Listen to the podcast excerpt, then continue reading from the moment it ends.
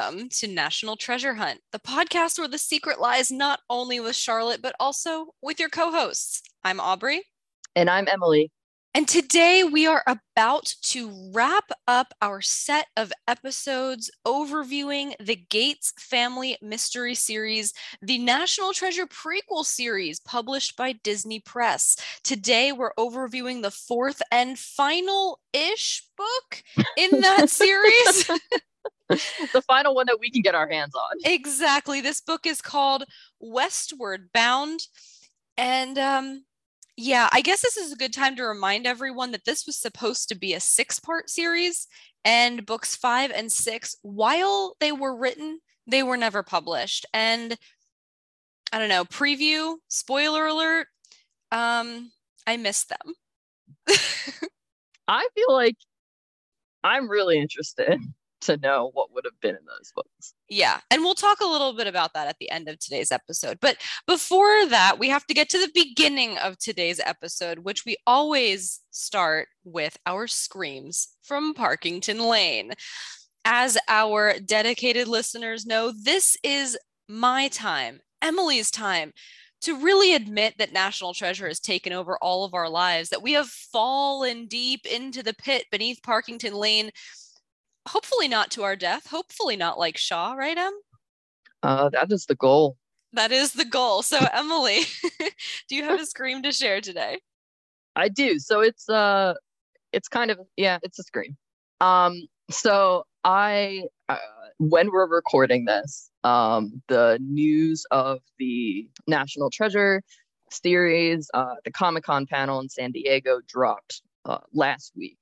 And so my scream is really about uh, the fact that I sat in a Wawa parking lot for a solid 20 to 30 minutes on my personal Twitter account, searching under the National Treasure and National Treasure series hashtags uh, and getting fully immersed in that and tweeting at people, retweeting various things. Um, and I really felt like like I didn't realize how long I had been sitting in the parking lot for. Uh, so I really feel like in that moment I really did fall down the, the pit. Um, and yeah, that's my scream. How about you? Well, before I say mine, which is a sh- which is short, sweet, and poignant this week, I think I just have to say I feel like you have had a taste of what National Treasure News Days are like for me now. Oh, definitely. but it was really fun like simul tweeting with you from your personal account and me on the the national treasure hunt account. Um really some real camaraderie there. Yeah. Um my scream like i said is short but i can't help but think it really does just define where i'm at in my life right now with national treasure hunt. Literally this is about an autocorrect on my phone. Wow. I was yeah, I was really just I was texting someone and was trying to write the word dreams. Mm-hmm. And somehow my phone auto corrected an admittedly not correct version of dreams to Freemasonry. What? I thought you were going to say to like dreamer or something like that. No, this is a scream, Emily. It has to be National Treasure, like super relevant. The girl in the new series is a dreamer. Okay, that is that's a weak scream if that was the case. No, no, no. Freemasonry. Wow, that's a bold of your phone to go there. I know, but you know, I was subtly really pleased about it. And then I was like, this is my scream for the week. So beautiful.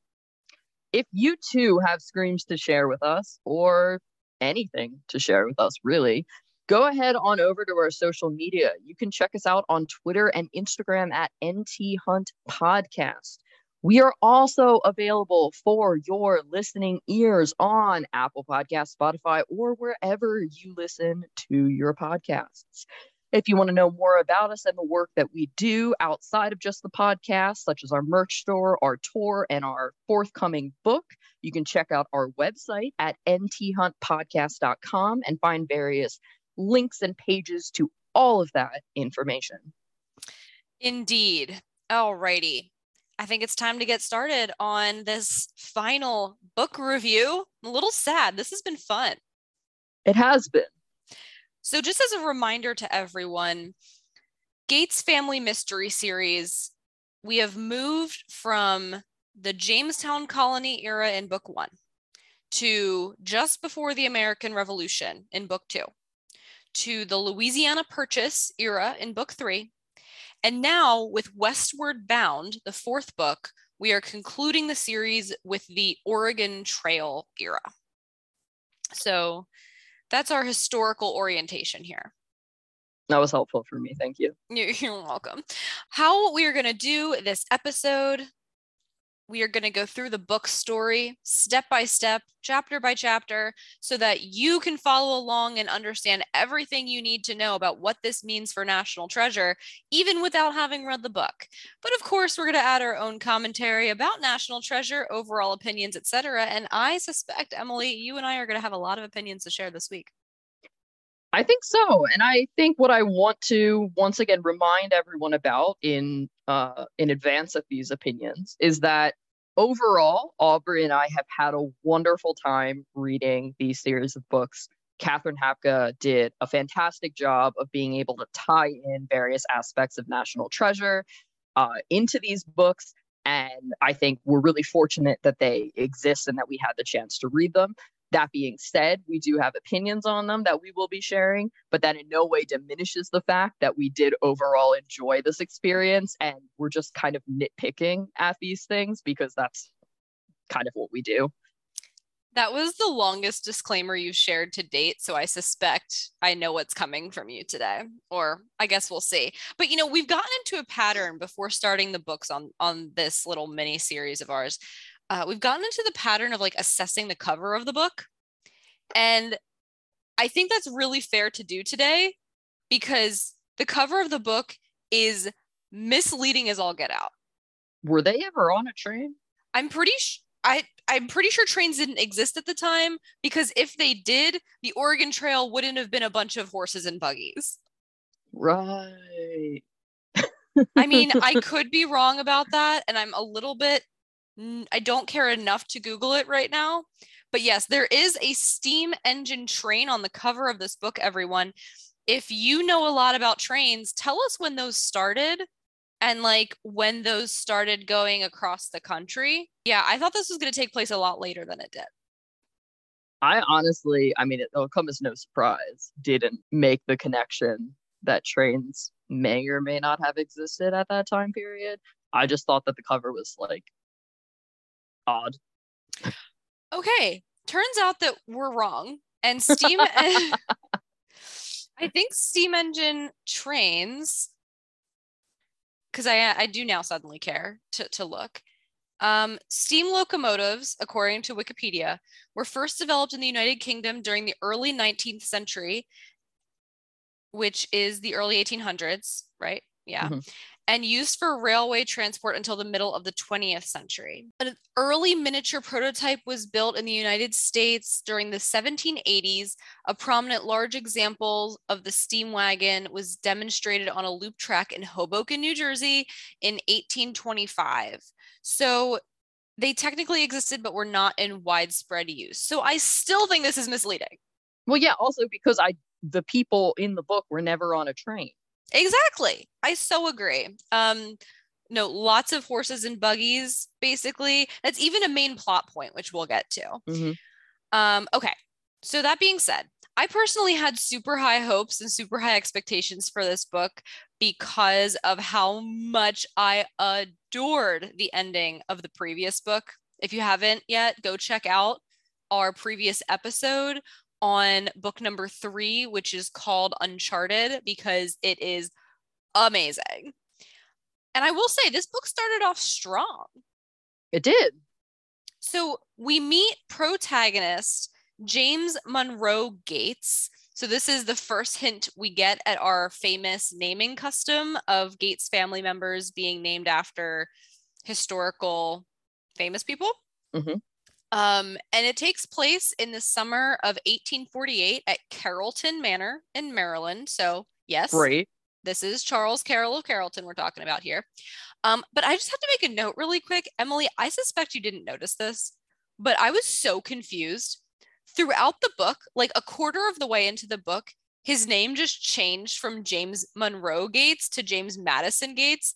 And the back cover says James Monroe, but with Monroe spelled M U N R O E instead of with, you know, M O N.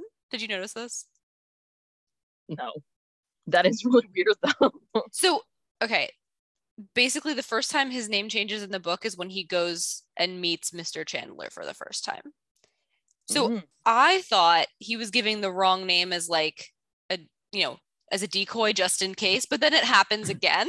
as a decoy, let me give my wrong middle name. anyway, um, this is just a word of warning. If we call him by his full name, we're going to do our best to call him James Monroe. But if we say James Madison, it's really not our fault. Anyway, James, just going to call him James here. Yeah. He's the son of Adam Benjamin Gates, who you might recall back again from book three, Uncharted. All right, he was our protagonist in the last book. James, the son, has a very poor relationship with his father, Adam, which made me really sad. We got a very Disney moment in the beginning where we saw like James thinks his dad hates him because Adam's wife slash James' mother died in childbirth, giving birth to James. Yeah, and uh spoiler alert, they never address that ever. So we don't know if that's true. Yeah, no, it was or just if a, that was all in James' head. Uh, yeah, I suspect it's all in James' head, but who knows? Um, we also learn that James has a poor relationship with his older brother Thomas Gates. And Emily, this is the Thomas Gates that we meet at the very beginning of the first National Treasure movie as Charles Carroll of Carrollton's like stable hand. Yes, and the reason I knew that is because they explained it in the book. They do. so we learn that Thomas has been spending all of his time, mostly with his father, pursuing leads to the clue, The Secret Lies with Charlotte, which they received from Charles Carroll when he died. Um, apparently, this clue meaning hunt i don't even want to call it a treasure hunt yet. Apparently this ha- alone has led to a poor or a laughable local reputation for the family. That seems like a very weak reason to be hated by the town to me personally but here we are. I, I feel like they just needed to kind of get that in there. Yes it is a theme um, for this franchise that holds true, whether it is the movies or the books. So we also learned that Adam had moved his family from Concord, Massachusetts to Annapolis, Maryland upon the death of his own father. That's when they started as a family working for Charles Carroll of Carrollton. Um, apparently, Adam like ran the stable, and the sons were all like stable boys. So this is how we're justifying how they got the clue and basically how National Treasure even started, which I personally really appreciated. Yeah, it was really cool to see Adam's kind of story from the last book being carried over and then making sense within the context of National Treasure. Totally. We we also start learning a little bit more about Thomas, which makes me even more excited because I'm like, this is the guy I want to know more about. He is clearly the most important link we have to national treasure here. But I was a little sad. Thomas was described as being really intense and ignoring James most of the time, especially since starting this pursuit of Charlotte. Um, also, expository note somehow they all live on part of Carroll's estate. Um, the book made it very clear that the estate went to the Carroll family, but yet these folks who are not the Carroll family are living on the estate. However, really quickly, I do have to say I kind of love the idea of maybe this is the estate or the home where Ben and Abigail move into at the end of the first movie since we have that little quippy exchange at the end of the movie between Ben and Riley, where Ben is like, "Fun fact about this house: Charles Carroll of Carrollton." Like, and then Riley's like, "Oh yeah, someone did something in history and had fun." I like thinking full circle moment here. That would be so cool. Yeah, but okay. We also have some more stuff we have to get to just very quickly in terms of exposition we do learn that between the last book and this book, Franklin Poole, who Emily famously learned in the middle of our recording of last episode, is meant to lead to Riley Poole eventually in the movie. Franklin lives currently in New York City. He has a son named Seamus, which I thought was very appropriate since they really emphasized that he was Irish in the mm-hmm. last book. Um, he sends Seamus to live with the Gates family for a while because there's a cholera outbreak in New York City. And I was like, ooh, dark and also like COVID um, whatever. Relevant. Very, ooh, sent a little chill and foreshadow up my spine. Um, basically, our story starts when James was like told told it, I feel like it was a very weak word here. He was like assigned by his father. yeah.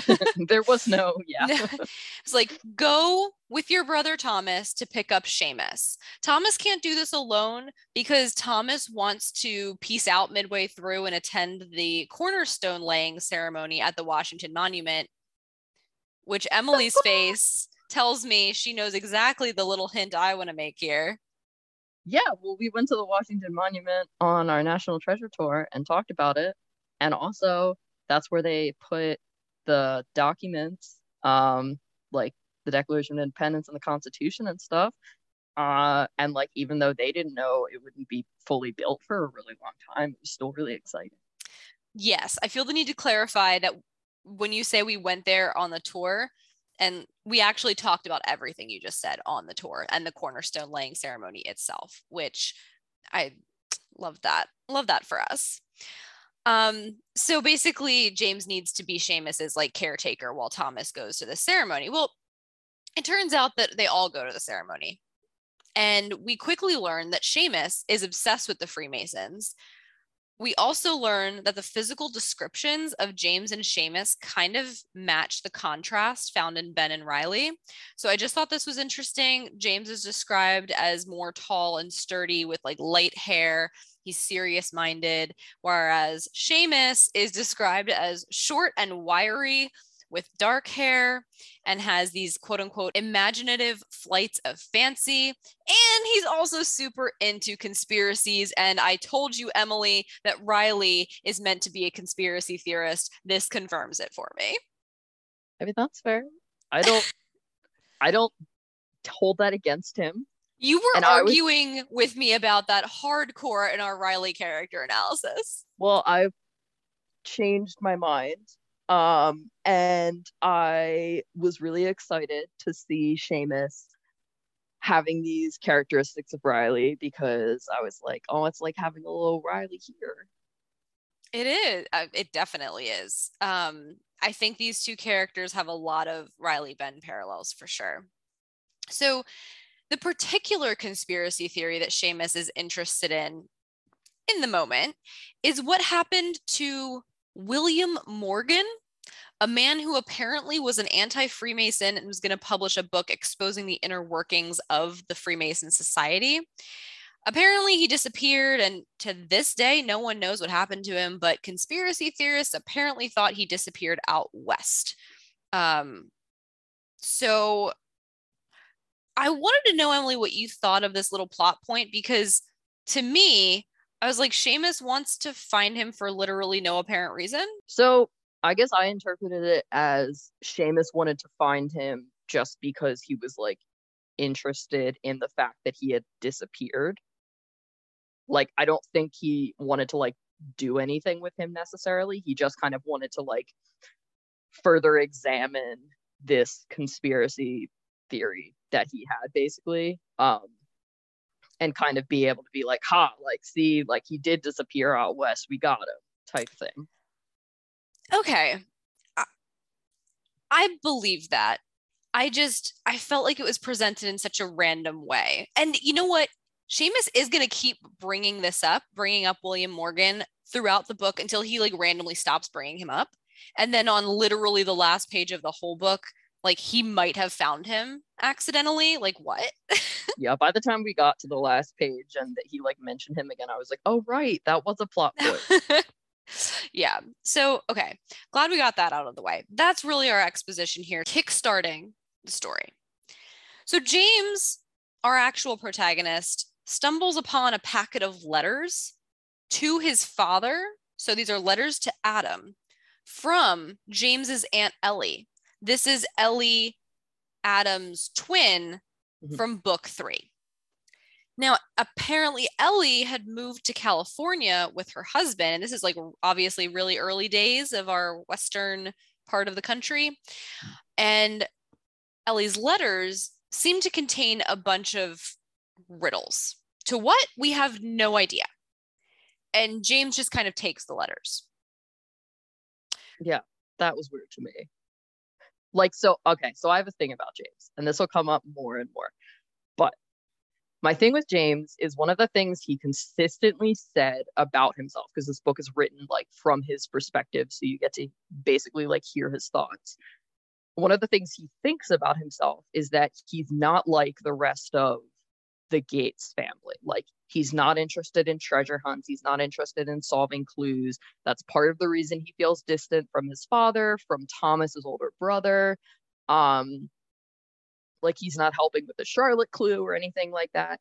And he kind of brings up a couple times that he thinks it's he doesn't say irresponsible, but he thinks it's kind of like stupid Yeah. Of them to be one focusing on the Charlotte clue so much, but also just like the general family history of treasure hunting. He seemed very in the same way that our protagonist in our first book was um not supportive of his father's kind of flights of fancy and like money spending habits. It seems like that is how James felt about his family's like treasure hunting thing. So, and this literally continues to come up throughout the book. Yet, spoiler alert, the book is about James looking for treasure. So, like, he is the person that he's saying he doesn't like, and he keeps saying, like, I'm so different from the rest of them. But, like, you're not, bro. You're doing the same thing. I think this is the the whole thing that this franchise does a lot. We know now in the movies and in the books where we take a character who whether it's the main character or the secondary character, there's always a character who thinks treasure hunts are dumb and throughout the book they come around and like become more like the rest of their family.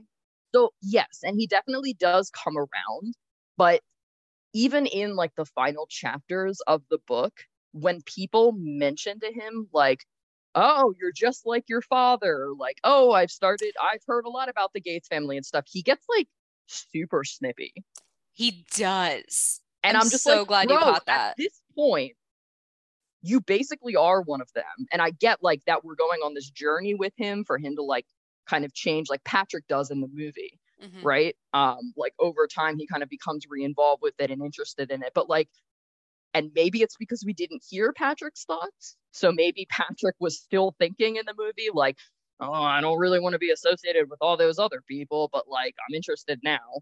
But like, because we're hearing James's thoughts, it feels a little contradictory to me. Yeah. That that was my, that's my rant. I agree with actually pretty much everything you said. By the end, when, well, we'll get there. He's going to be talking to someone, and the the someone is going to be saying a lot of nice things about James's relationship with his family, and James is like, "Mm, "But is it? But am I?" Like that's Like that Thor meme. right, exactly. So, okay, let's get back on track here. Before we move on, I did want to read the two riddles that are told to us immediately from basically the first two of Ellie's letters, just to give you a sense of what these riddles sound like. Mhm. The first one reads Actually, do you want to try like a Western accent, Em, by any chance today? I will give it a shot. There is a high chance that when it comes out, it sounds like an Australian accent. Awesome. I love it. Okay. Um, there ye seek to take your measure by heading west after dearest treasure. Mm, mark these letters, pay close mind, and perhaps this treasure ye shall find. That's the first that's the first clue. Well done, Also- Emily. Sounded Australian. Oh, well, we got we got to Australian, but it's all right. We'll take it. The second clue is Emily's like twitching right now. I'm trying to do it. I love it so much. Where our joyful old friend has his last stand, begin to trace your journey across this land. Perfect. Oh, okay. I'm glad everyone got to experience that, and they will hopefully continue to do so throughout this episode. Around this time in the book, reports of gold in California were starting to circulate in the States. So, like on the eastern half of the country. Um, notably, this is after the California gold rush, which I found a little confusing because I didn't know there were like two bouts here. Oh, I assumed it was just during it. Well, they mentioned something about the California gold rush in the past tense. So I'm assuming this is after. Hmm. Uh, one day, we're going to get some more callbacks to the last book. Meriwether Clark, this is the son of William Clark from Lewis and Clark. Meriwether comes to the Gates carriage business place. I think they're just like they, they transport people, like they have a carriage business and they're like a taxi service with horses and buggies. It sounds like they have two. Yes, it, that will be important as well. they have two carriages. Um, Meriwether asks to be taken all the way out to St. Louis, which is super far away from Annapolis. And Seamus, super out of line, does not run this business, doesn't even formally work for this business. And he just agrees. Of course, we'll do it. And this is to the dismay of pretty much everyone. Why? why Seamus did you do that? He is asked. And he says, oh, because Meriwether's father was a Freemason. And so Seamus really wants to pump Meriwether for inf- information about William Morgan. I am audibly eye rolling right now. So I think this action taken by Seamus, who, spoiler alert, in my head, whenever I see the name Seamus, I always pronounce it Seamus in my head. Um, so I'm I'm glad I've gotten it correct thus far. But I think this was kind of the first moment that I tried to apply an age to Seamus. I think because in the last book, Frank, Seamus's father, not at the time, obviously, uh, was depicted as being much younger than Adam and Ellie. I think I naturally assumed that Seamus was a fair bit younger than James. But as we go on in the book, he kind of rivals James a little bit for the affection of a female character that we have yet to meet. And it just, I don't know, to me, it just felt very much like with this action at least, he was like younger than I think we were meant to believe he is. Like it felt very irresponsible. I really thought that Seamus and um, James were like approximately the same age. I feel like I read something in the very beginning when we're being introduced to Seamus that suggests that. It's very possible that it did. And knowing me, I have forgotten that it did. No, that's fine. I also um, do think contextually, just from the rest of the book, we are supposed to assume that they're about the same age. Yeah, that's probably it just, true. It just was things like this that made me kind of picture him as younger. And you know how, like, when you start reading a book, I don't know if this happens to you, but like you form images in your head of like who the characters are and then as you get more information about them it's kind of hard to change oh yeah. that perception of them. So because he did this kind of irresponsible thing i was like oh he's clearly younger. And then the entire time i was like consistently confused as to why they were kind of being presented as the same age.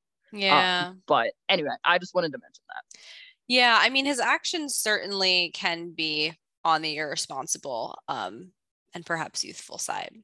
But while we are leading up to this cross country road trip, if you will, because they committed to it, so they have to do it, we learned that James is kind of money hungry, um, which is why he was interested in the news about the gold out west to begin with. Now, we start learning a little bit about a, I don't know, like a a B plot a like a B storyline that will become important. It seems random at first. James basically sees a wanted poster. Um, and the subject of the wanted poster is a young woman named Sally Chandler. And the poster was posted by her very rich father, Mr. Chandler. Now, James realizes that a, a young boy that he and Seamus met at the Washington Monument Cornerstone ceremony was actually Sally disguised as a boy. So James makes a deal with Mr. Chandler that he'll arrange a meeting so that Mr. Chandler can confront Sally and basically take her home. And then James will get a reward for doing so. So they arrange this meeting to be in Baltimore, like en route to picking up Meriwether Clark for the St. Louis trip. Mm-hmm. Now, when this meeting happens, Mr. Chandler kind of like manhandles Sally and we learn that Sally is has run away basically to escape somewhat of an arranged marriage to a man named Winston. Quick question. Yeah. The whole time I definitely thought Winston was one of the brothers from the last book that had been chasing Adam and Ellie. The Brewster brothers? That it was going to come up at the end that, like, that was who he was. And Winston just kind of, like, pieced out at a certain point. So we don't really get that. But also, I don't think any of their names were Winston. That's no, you are. Com- and they well, would also be very old. Yeah, you are correct that you are incorrect. but no, this Winston is a man that I guess had been courting Sally and she didn't want to marry him, but she's being forced to. Um, but in the moment, James realizes that something's wrong. So he and Seamus, on a whim, basically help Sally escape into the carriage that they're driving. Um, and they end up being in sort of like an old timey car chase with Mr. Chandler and Winston. It was entertaining to read, I have to say. I don't like car chases, but I was entertained. So I was like, wow, they're really getting that National Treasure vibe in here now. And I'm like, wow, now we also definitively have our Ben, Abigail, and Riley. And I will say this is also true because of the fact that I think, I mean, we'll, we'll learn more about this a little later, but from the time they met Sally when she was disguised as a man. Um, and even in some of the stuff she says early on when they know she's Sally, it becomes very obvious that she is very well educated, yeah. that she is very into women's rights issues and that kind of stuff. And that gives me kind of Abigail type vibes. Absolutely. So she accompanies them still dressed as a boy for the moment um, for reasons. Um, she accompanies them to pick up Meriwether Clark. They basically use the Mr. Clark trip as a way to escape Mr. Chandler because Sally says, Yeah, my dad, not only is he rich, but he's also super vindictive and he will never let this go. He will pursue me. He will now pursue you for the rest of our lives or until he is dead which is whew. it's a lot. Although I will say, like, obviously this is not a good relationship that the father and or that Mr. Chandler and Sally have. Like, it's obviously like fairly abusive. Uh, so I'm not like vying for this, but trying to think from the perspective of a parent, it kind of makes sense to me that it's possible that he like wouldn't stop until he found his daughter but then you like have to remind yourself that like his reason for wanting to find his daughter is so that he can like marry her off to this person.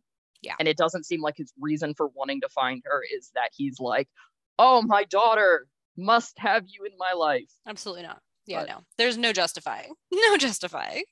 Um so at some point on this very long trek to St. Louis, they realize that they have the Gates family's mail, which they were supposed to drop off somewhere. Yeah. And I was confused about how that was going to work and why that was, yeah, it was weird. If this was today, that would be like a federal crime. Anyway, um, they realize they have this mail, and through that mail, Seamus learns that his father, Franklin, has died of cholera during this epidemic in New York City. So Seamus now feels he has absolutely nothing tying him to the East Coast. So he wants to move west to try to find both William Morgan and gold. He just can't decide. Like he can't like pick a Riley lane. in a nutshell. It, Like you want to follow the conspiracy theories, but like you also kind of want It's the money. actually really true.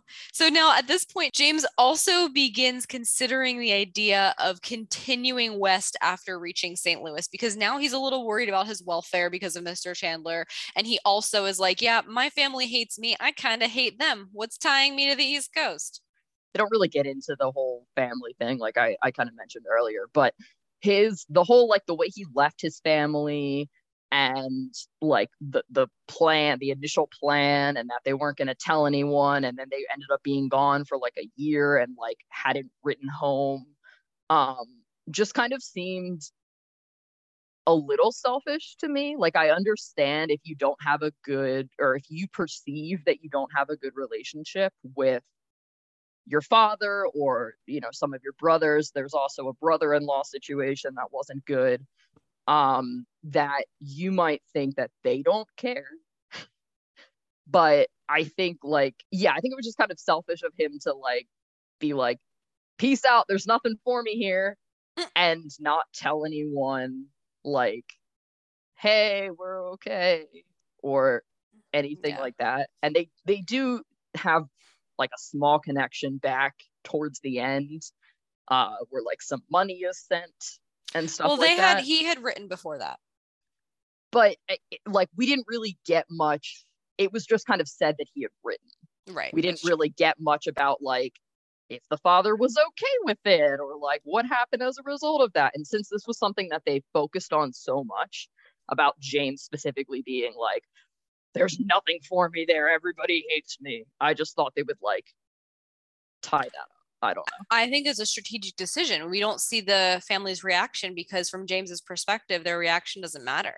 True Um, but but yeah, so this idea of moving west to make their fortune really starts trickling into the picture here.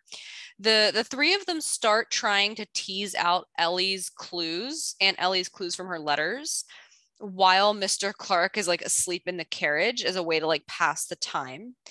And for some reason we decide it's okay to completely skip the first clue. There's like mm-hmm. nothing important about that one. Mm-hmm. So they're working on the quote unquote joyful old friend clue. And Mr. Clark just randomly wakes up from his slumber and says it must refer to Meriwether Lewis, the guy he was named after. He explains this by saying, well, joyful means merry. And Meriwether Lewis was acquainted with Adam, Ellie, and Franklin, uh, apparently. So, like, old friend. Although, me personally, I'm very sure the last book said they never actually met up with that expedition ever. So, this is very sus to me. i assumed that it happened after the book That's fair. like they must have caught up with them eventually i don't know And then the other part of the clue is that Mr. Clark says Meriwether Lewis ended up dying at a tavern in Tennessee called Grinder's Stand. And remember, this was like the last stand part of the clue. Mhm. And this tavern was located on what's called the Natchez Trace Roadway. So we solved the clue, but now we're not going to do anything with it. So it's time for the next one. you want to read it, Em? prophet with the vision for earthly as well as heavenly crown, chased from the Garden of Eden, he founded a beautiful new town. Pass westerly through, await your next clue. That, that was a British accent. Yeah. I was trying really hard for Western. it's who knew they were so similar um okay so we just we like dissect this one pretty quickly in the book apparently this refers to joseph smith jr the founder of the mormon religion Which we talked about a lot. yeah well i guess we're moving west and like i don't know i think of mormonism in in utah Mhm. right? But like that's not the context here. Like there's a lot of Missouri and Mormonism here. Apparently, he was seen by his followers as a prophet, hence the clue saying a prophet. And they say in the book that he went to a town called, probably going to pronounce this wrong, Nauvoo. That's what I said in my head. Um, he went to Nauvoo when he was chased out of Missouri. And apparently, the town name of Nauvoo means beautiful city.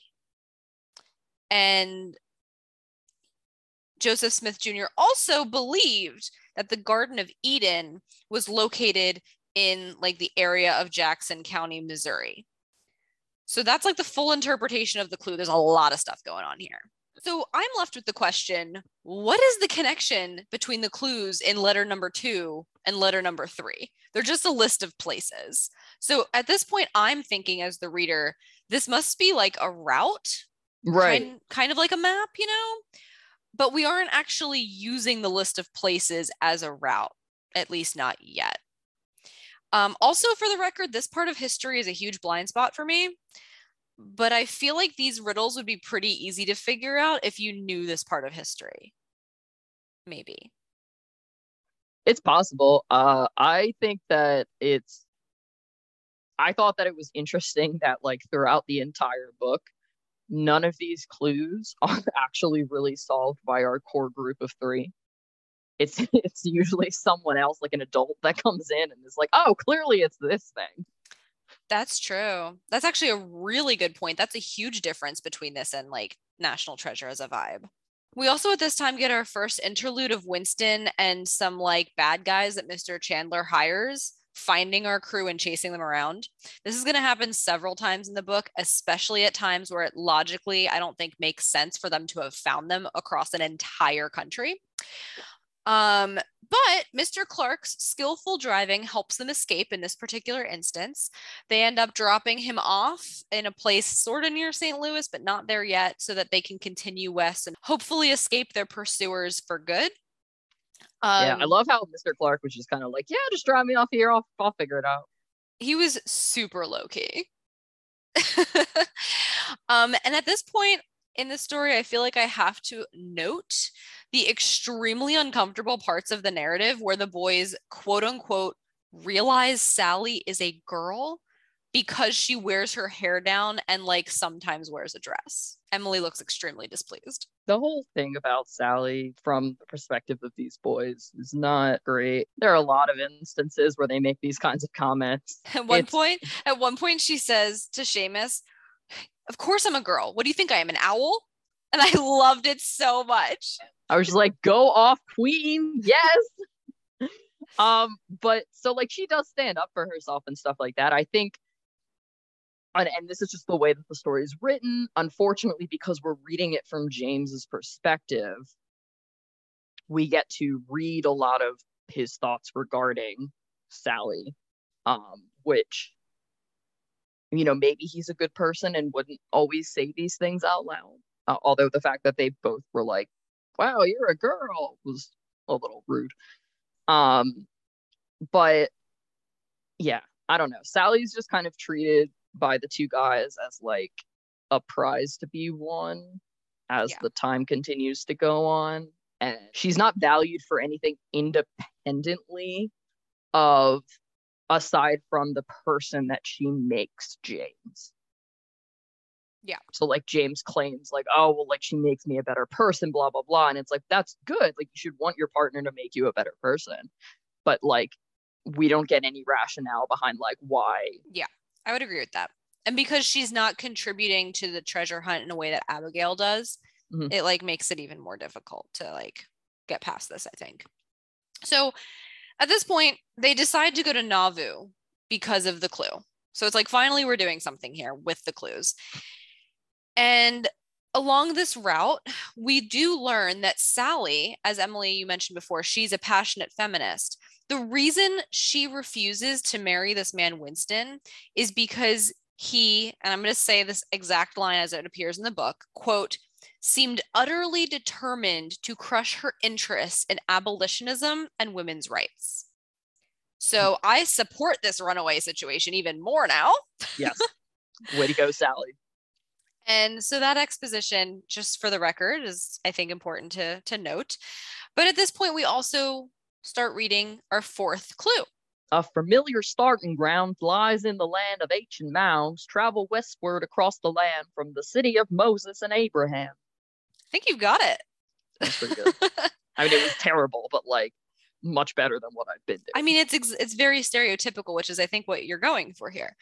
Um, so yeah, there's a there's a reference here to ancient mounds, and immediately I'm like mound builders, like the mounds from book 3 Mhm. and Seamus apparently agrees with my brain because um he mentions the mounds that his father and Adam and Ellie saw outside of St. Louis. Now, something here that I think is cute is Seamus does seem really interested in the stories his father has told him from his own adventures. And there's a huge contrast here because James keeps mentioning how this is all news to him. His dad Right. never shared this with him. Mhm.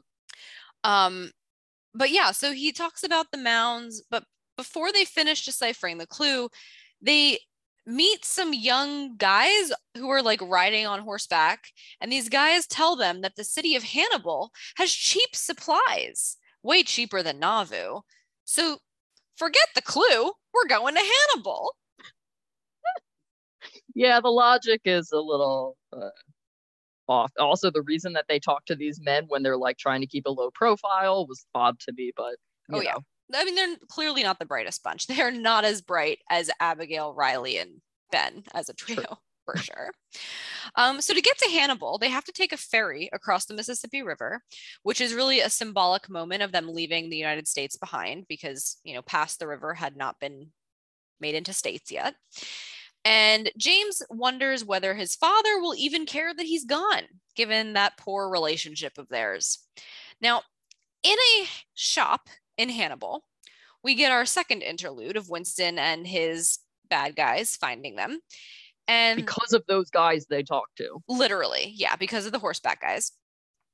The boy who works in the shop helps them escape sort of through the back, but escaping requires them to abandon the horses and the carriage that they stole from Adam in the first place. Yeah. So naturally, James sees no risk at all in confiding about all the letters and these clues to this relative stranger boy. and very conveniently, the stranger boy cracks the latest clue. He says that the term, you know, city of Moses and Abraham must refer to Hannibal itself, since Mr. Abraham Bird was the original owner of the town's land and Moses Bates founded the town. And I'm at this point, I'm just like, okay, so now it was not only convenient to ditch the Nauvoo clue, it was actually like smart to do that. And they just happened to randomly choose the next correct place just totally by accident. Yeah, like you can't. At a certain point, your luck's gonna gonna run out. But it, yeah, it is whatever. Also, I'd like to point out that like when I was reading these clues, I was like faintly trying to solve them. And whenever they referred to like the city of Moses and Abraham, and there's some other stuff too, I definitely thought they were talking about the Bible, and then it was very clear that they were not. no, they very much weren't. Well, I see how you could get that, especially since we were like talking about Mormonism before. Like maybe we're talking about religions in this in this treasure hunt. Um, but at this point, it's like winter. So they can't go any further. They spend the winter working on a Missouri hemp farm of a man named Reverend Robert James. Now, I know you probably totally missed this, Em, but in the postscript at the very end of the book, we learned that Robert James was the dad of famous outlaw Jesse James, which I just thought was funny. You've heard of Jesse James, right? No. Oh my God. Okay. Google it. Okay. The Reverend just so happens to be serving as the chaplain on an Oregon Trail wagon train that's going west in the coming spring. So our trio decide to join that wagon train as well. Quick note: I was a little confused when reading the book, as I usually am, and didn't catch that the Reverend had his own like wagon train that was happening. So I was like aware that they lost their horse and carriage and then thought that they had somehow gotten it back when like I discovered that they had been like riding somehow and now it makes a lot more sense. Wait, but the Oregon Trail is like all about like a whole set of wagons going as like a large group of people that Oh, I know. I played the game. so you thought you had to supply your own wagon in that trail. Yeah, you know. Okay. Okay, okay. I get that. So you at least caught that they were part of a large group, like a long train of wagons. Definitely. You're being facetious. yeah, I thought it was just. They the four of them. literally, literally had an entire like page describing life on the Oregon Trail, how like every evening all of the wagons circle up so that they're in a safe little niche and like the women watch the children while the boys do this stuff. Like I probably skimmed that page. cool.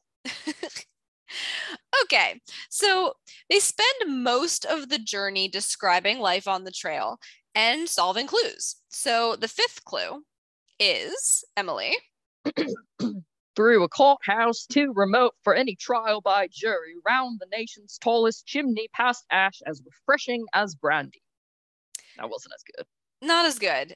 I will note because you know I feel like it's important to note actually every one of these clues has several words that are capitalized. And this is just a very this is just a national treasure thing at this point. I kind of appreciate the consistency, but in this case, I, feel the need to point out that the words that are capitalized are courthouse, chimney, and ash. And so I would like to point out that I think capitalizing random words might be like an old people thing to do. Because I was recently copying down a prayer that my grandmother had written down for me at one point, and there were random words in that prayer that were capitalized Okay. that were not like God. Hmm. So, like, unless she's trying to send me on my own treasure hunt, uh, it might just be an old people thing. I don't know. I mean, but in this case, they always have a purpose. It's true. in this case, the purpose is the wagon train will eventually pass a weird looking rock that happens to be called courthouse. And then there's another one next to it called jailhouse. And after those rocks is a place called Ash Hollow. And then after that is a place called Chimney Rock. So James actually mentions that it kind of seems like Ellie is just describing her own journey west through the, these clues. And also, there's a lot of rocks here, which makes me think Stonehenge. What? I mean, it's like the own, it's like the American version of Stonehenge. Like all these, all these rocks all of a sudden. Well, you're aware of the national parks that are like arches and stuff, right? Oh yeah, I forgot That's about that. that's literally like the vibe and the sort of geographic location we're at. Um, at this point, it is crystal clear to me that this is just a route. And then I'm like, but a route to what? And actually, not to pat myself on the back too much, I'm going to end up guessing correctly. What happens at the end, Emily? I guessed it and it made me both satisfied and very annoyed. Tracks. so now we get our sixth clue. Over to you, Em. Round the bluff toward independence lies a twisting, winding snake. When you find yourself a raft, that's the path that you should take. Like no accent to that. Yeah, it was a little piratey. I think we're this is this has been fun for everyone. Um But me. right, but you. Interestingly, James, as he's reading these clues, he is the one that's the most skeptical about this leading to an actual treasure. I think, kind of lending to the point you made earlier, Emily, about him wanting to like not be that kind of person within his family. Um, Seamus is actually the idiot that insists that it is a treasure and pressures him and pressures James into thinking that it is, which I actually found really annoying. Seamus is very pushy. He's way more pushy than Riley. Yes. So we've um at this point pretty much given up on riddling out the clues in the text for the reader. Instead, we just learn that they solved the clues based on hearing what landmarks they passed each day. So in this case, it's Independence Rock and then the Snake River. And then at Snake River, the wagon trail splits into two, and our protagonists choose a route related to the Raft River. So this is all about that clue. Mhm. So they end up arriving at their destination, which is a gold miners camp near Sutter's Mill called Hangtown, named as such because there's literally a noose just chilling in the middle of the town. I thought we were gonna come back to that. I was like, this is getting dark. Like, are we gonna have? And then like, no, it was just like, yeah, there's just a news hanging here. Yeah, I think because that's just part of the whole like adding as much historical validity to the story as they can. Like, apparently this was real. Um, we randomly meet a man in Hangtown. He goes by the name of Grizzly and has a pet bear named Benjamin Franklin. And this is absolutely just an excuse to work in a funny and ironic yet true historical tidbit. So, again, we learn in the postscript that this was a real person and he actually had this bear. Yeah, it just like not knowing that, it just feels like, wow, they're really stretching.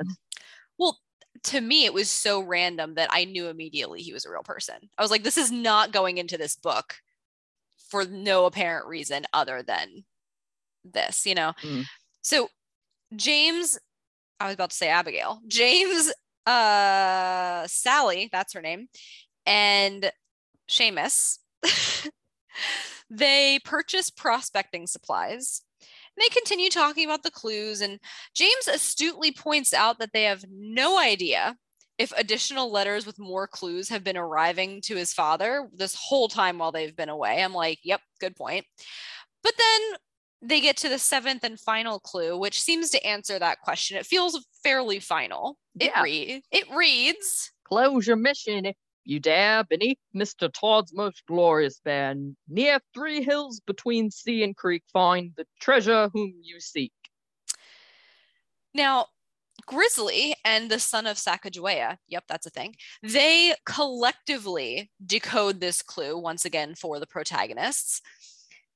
Apparently, Mr. Todd refers to the man who designed the bear emblazoned flag of the once California Republic. And mission means the Spanish mission of San Francisco, about 100 miles from where they're currently located. And at this point, this is the exact point when I was like, these clues lead to Ellie's house. Why do I assume this so confidently?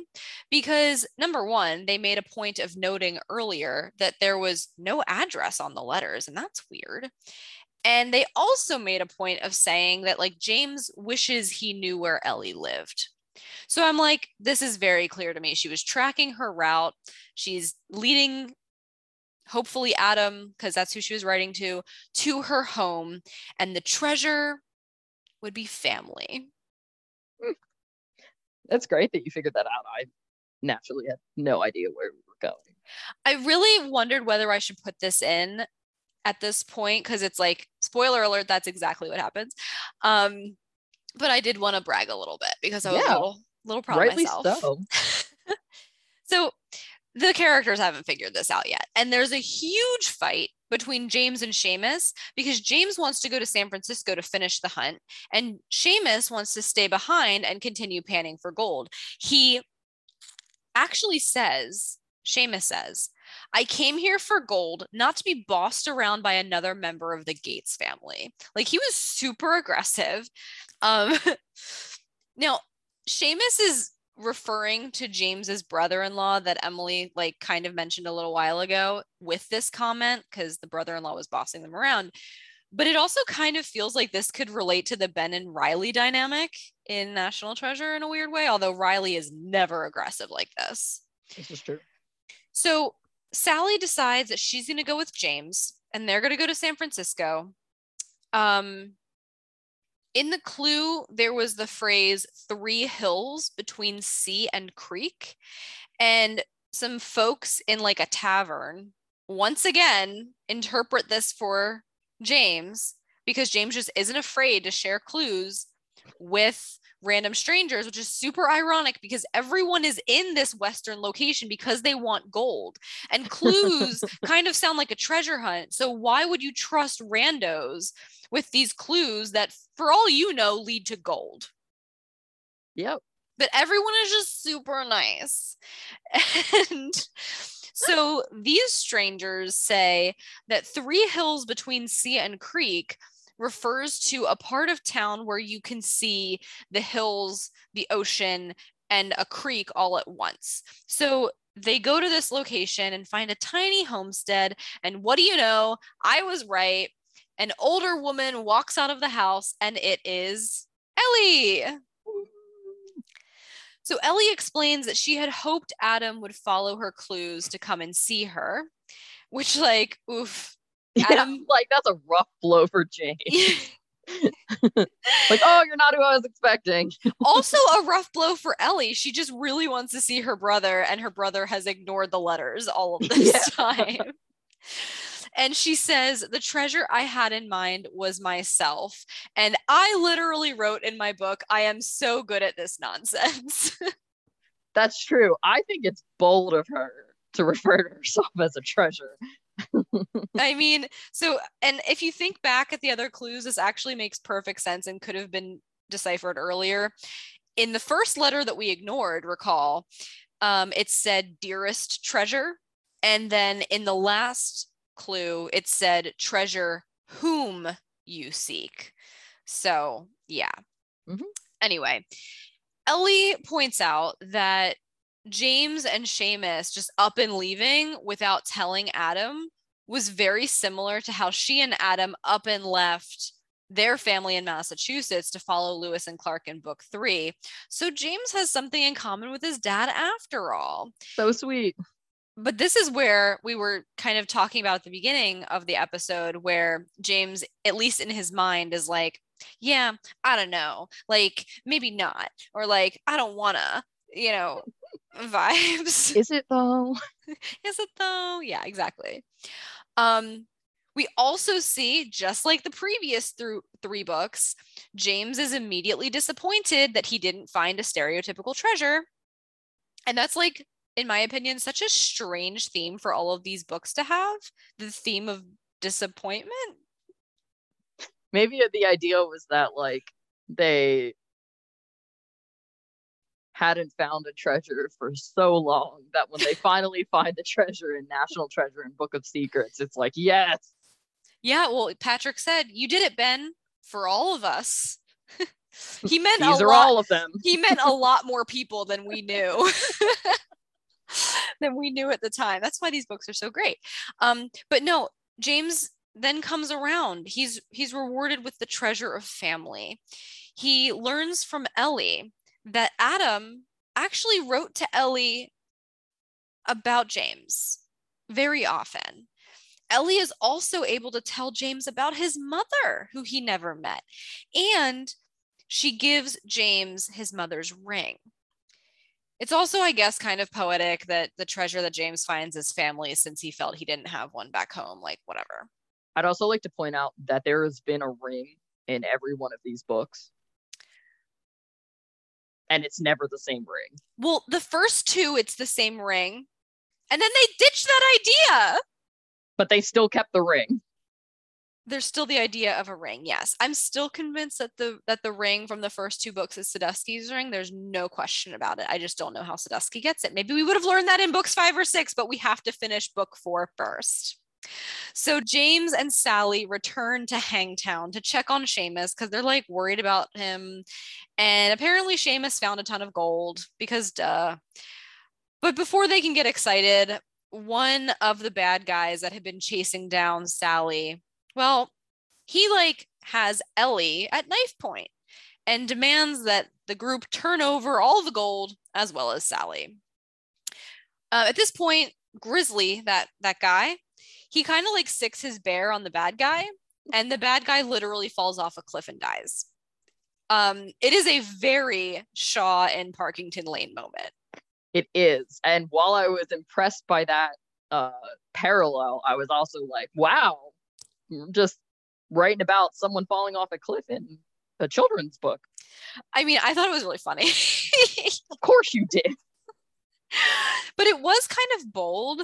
Um, but it's good because now the bad guys are taken care of. In the end, the trio split the gold that Seamus found with Grizzly and that son of Sacagawea, and they all decide to stay in California. James marries Sally, and Seamus also finds a girlfriend. And James sends some gold back to his dad to pay for the horses and the carriage that he stole. The end. The end.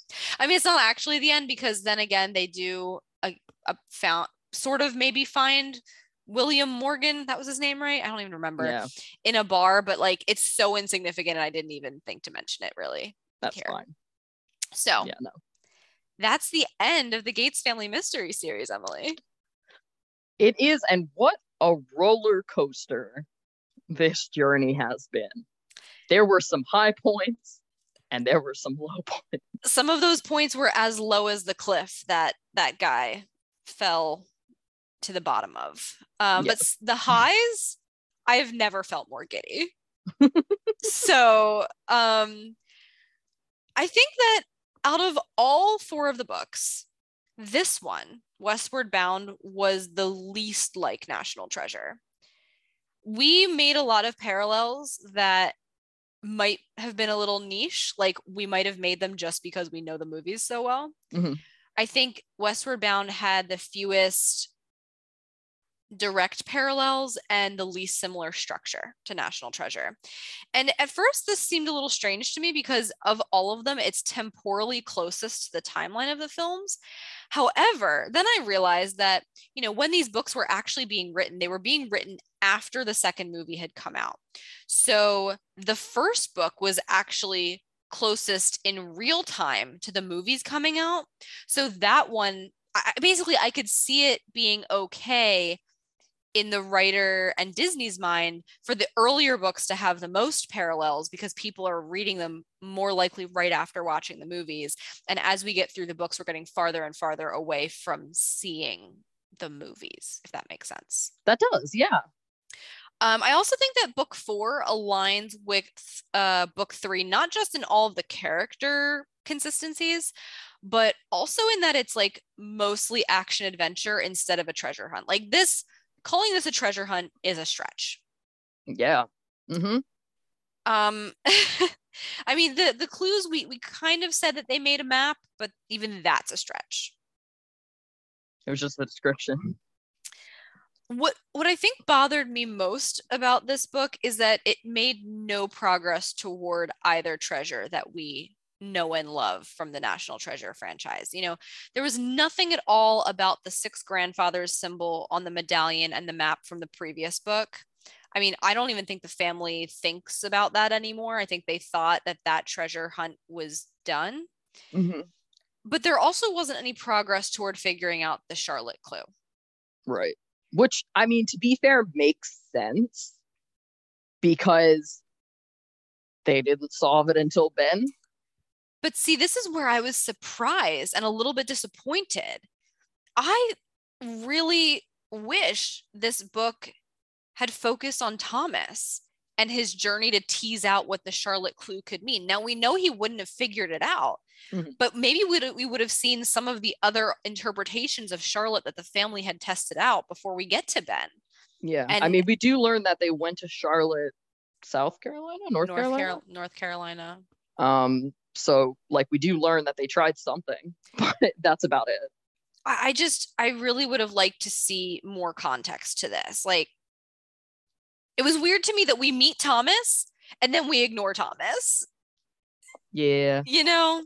So I guess my ultimate thought here is that given that the series ended with four books, I really wish we had just stopped at book 3 given how amazing that epilogue was. It would have been like a really natural ending and granted the author and disney press didn't know they would be stopping at book 4 Mhm. you know at the time so we can't blame them but with you know hindsight being 2020 i think book 3 would have been a really great ending i guess i'm wondering emily now that we know that all of this backstory exists for national treasure do we think that future national treasure projects whether the series or even the potential third movie will they obey what we learn from the prequel books or won't they because again these aren't well known I am leaning to the side of no, that they will not. Um, and I think this is coming from my perspective on uh, Marvel and the Marvel Cinematic Universe. There are a lot of shows that Marvel put out um, on different platforms before they started putting out shows on Disney Plus. And while there was a lot of setup in those shows for various storylines, what Marvel is doing now is kind of ignoring mm. what was mm. set up previously and they're just kind of taking characters and like starting them over mm-hmm. um, or just saying like things are not canon at gotcha. all and so that i think it's such a big company that i'm just like that's the main thing that i'm thinking of but i think it would be especially because that's also a disney property, property. it seems like they would most likely be like mm, we can kind of we don't need to hold ourselves to the standard like unless it was going to enrich what they were doing i don't think necessarily it would yeah, I'm really glad that we read these now, not just because it was a really fun experience and we learned a lot more and and now know so much more about our character backstories, but also because I want to keep the books in mind as we continue through the podcast and as mm-hmm. we potentially get National Treasure 3 or as we do get the series and see if there are consistencies or inconsistencies that we can identify because the movies were created before the books. So there's no opportunity for inconsistency there you know? Right. um so the last thing i thought that we would do really quickly um we've told you that books five and six they were not published but they were written. They were drafted. And i would love to know like what years would they have taken place in? What would they have covered? And fortunately there are little synopses that we can share with you all. And i thought we would finish by reading them so, Emily, I'll give you a break from your accent uh, today. And I'm going to read the, the synopsis of book number five, Forever Free, uh, from the back of Westward Bound. And it reads In the late 1800s, the North defeated the South in the Civil War. Abraham Lincoln signed the Emancipation Proclamation, and America found herself in the middle of the Reconstruction era. This brought prosperity, joy, and equality to many of the freed slaves, but for others, the past is too haunting to forget. Maryland, 1872. After the death of his father, Charles Gates wants nothing more than to turn his back on his family's never ending quest for treasure. But then he meets Daniel, a young freed slave who needs his help. Now, along with Daniel, Charles sets off on a journey to uncover a treasure that civil rights figures like Frederick Douglass, Harriet Beecher Stowe, and Sojourner Truth fought to protect, never lose, and keep forever free. That sounds good. It sounds really good. And you know what? You and I have talked about how they could bring in civil rights era stuff into National Treasure 3. We have. And we you know what? Maybe they never published books five and six because they knew from the beginning that they were going to make National Treasure 3 about the civil rights movement. Oh boy. Conspiracy Town population me. and Seamus. And Seamus and Riley. Um, and then finally, there's a much shorter synopsis for Roaring Inn that's published online. We can't read a nice long one from the back of book five because book five doesn't exist. Book six would have been entitled Roaring Inn. And this short synopsis reads Jay Gates wishes to remain in peace and quiet despite the economic boom of the 1920s. However, he soon learns of hints in regards to the Charlotte, for which his family has been searching for almost a century, and he decides to seek adventure. Oh my God, I really want the fifth and sixth books. yeah, the fifth one, I mean, granted, there's not as much, or the sixth one, there's not as much there uh, in that description. The fifth one definitely sounds better to me, but I think it would have been cool to see a story in the 1920s. Are you kidding? That's why you want the sixth book? I want it because it's going to lead us up to the Charlotte and Ben. Are you kidding me, Emily? Oh my God. oh my gosh. Well, Emily, that does it. That is a wrap on the Gates Family Mystery Series. It is. And yeah, I thank you for suggesting this, Aubrey, and uh, helping find these books. I think this was a very fun experience for everyone and hopefully for our listeners as well. Um, if you want to tell us what your thoughts are on this book, what you think the fifth and sixth books would have led to, anything like that, please feel free to find us on social media. We are at NT Hunt Podcast on Twitter and Instagram. Um, and you can find us to listen to on Spotify, Apple Podcasts, or wherever you get your podcasts. Absolutely. And you definitely have to subscribe if you're not already, because our next episode is going to be a fun one. It's actually been requested by several listeners in the past few months. So we had to, you know, give you guys what you want. We are doing one of our classic compare and contrast episodes comparing National Treasure to Uncharted, not the third book from this series, but the movie that came out this year in 2022. So uh, I think we have a lot to look forward to. And we hope you're looking forward to that as well. So until then, I'm Aubrey. And I'm Emily. And thank you so much for joining us on our National Treasure Hunt.